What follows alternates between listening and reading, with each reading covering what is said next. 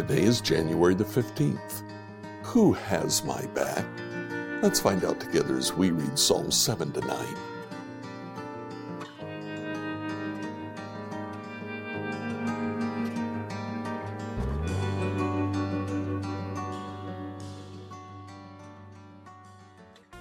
Today we'll read Psalms 7 through 9. Go ahead and take a look at those passages right now. Psalms 7 through 9, New Living Translation. A psalm of David which he sang to the Lord concerning Cush of the tribe of Benjamin. I come to you for protection, O Lord my God. Save me from my persecutors, rescue me. If you don't, they will maul me like a lion, tearing me to pieces with no one to rescue me. O Lord my God, if I have done wrong or I am guilty of injustice, if I have betrayed a friend or plundered my enemy without cause, then let my enemies capture me. Let them trample me into the ground and drag my honor in the dust. Arise, O Lord, in anger. Stand up against the fury of my enemies. Wake up, my God, and bring justice. Gather the nations before you. Rule over them from on high. The Lord judges the nations. Declare me righteous, O Lord, for I am innocent. O Most High, end the evil of those who are wicked, and defend the righteous. For you look deep within the mind and heart, O righteous God. God is my shield, serving those whose hearts are true and right. God is an honest judge. He is angry with the wicked every day. If the person does not repent, God will sharpen his sword. He will bend and string his bow. He will prepare his deadly weapon and shoot his flaming arrows. The wicked conceive evil, they are pregnant with trouble and give birth to lies. They dig a deep pit to trap others, then fall into it themselves. The trouble they make for others backfires on them. The violence they plan falls on their own heads. I will thank the Lord because he is just. I will sing praise to the name of the Lord Most High for the choir director, a psalm of David to be accompanied by a stringed instrument. O Lord, our Lord, your majestic name fills the earth. Your glory is higher than the heavens.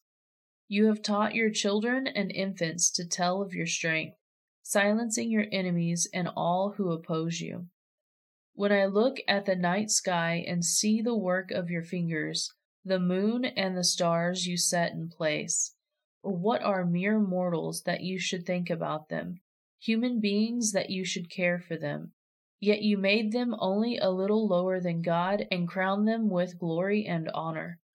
You gave them charge of everything you made, putting all things under their authority the flocks and the herds and all the wild animals, the birds in the sky, the fish in the sea, and everything that swims the ocean currents. O Lord, our Lord, your majestic name fills the earth. For the choir director, a psalm of David to be sung to the tune of Death of the Son. I will praise you, Lord, with all my heart. I will tell of all the marvelous things you have done. I will be filled with joy because of you. I will sing praises to your name, O Most High. My enemies retreated, they staggered and died when you appeared, for you have judged in my favor. From your throne you have judged with fairness. You have rebuked the nations and destroyed the wicked. You have erased their names forever. The enemy is finished in endless ruins. The cities you uprooted are now forgotten. But the Lord reigns forever, executing judgment from his throne. He will judge the world with justice and rule the nations with fairness. The Lord is a shelter for the oppressed, a refuge in times of trouble. Those who know your name trust in you. For you, O Lord, do not abandon those who search for you. Sing praises to the Lord who reigns in Jerusalem. Tell the world about his unforgettable deeds. For he who avenges murder cares for the helpless. He does not ignore the cries of those who suffer. Lord, have mercy on me. See how my enemies torment me. Snatch me back from the jaws of death. Save me so I can praise you publicly at Jerusalem's gates, so I can rejoice that you have rescued me. The nations have fallen into the pit they dug for others. Their feet have been caught in the trap they set. The Lord is known for his justice. The wicked are trapped by their own deeds.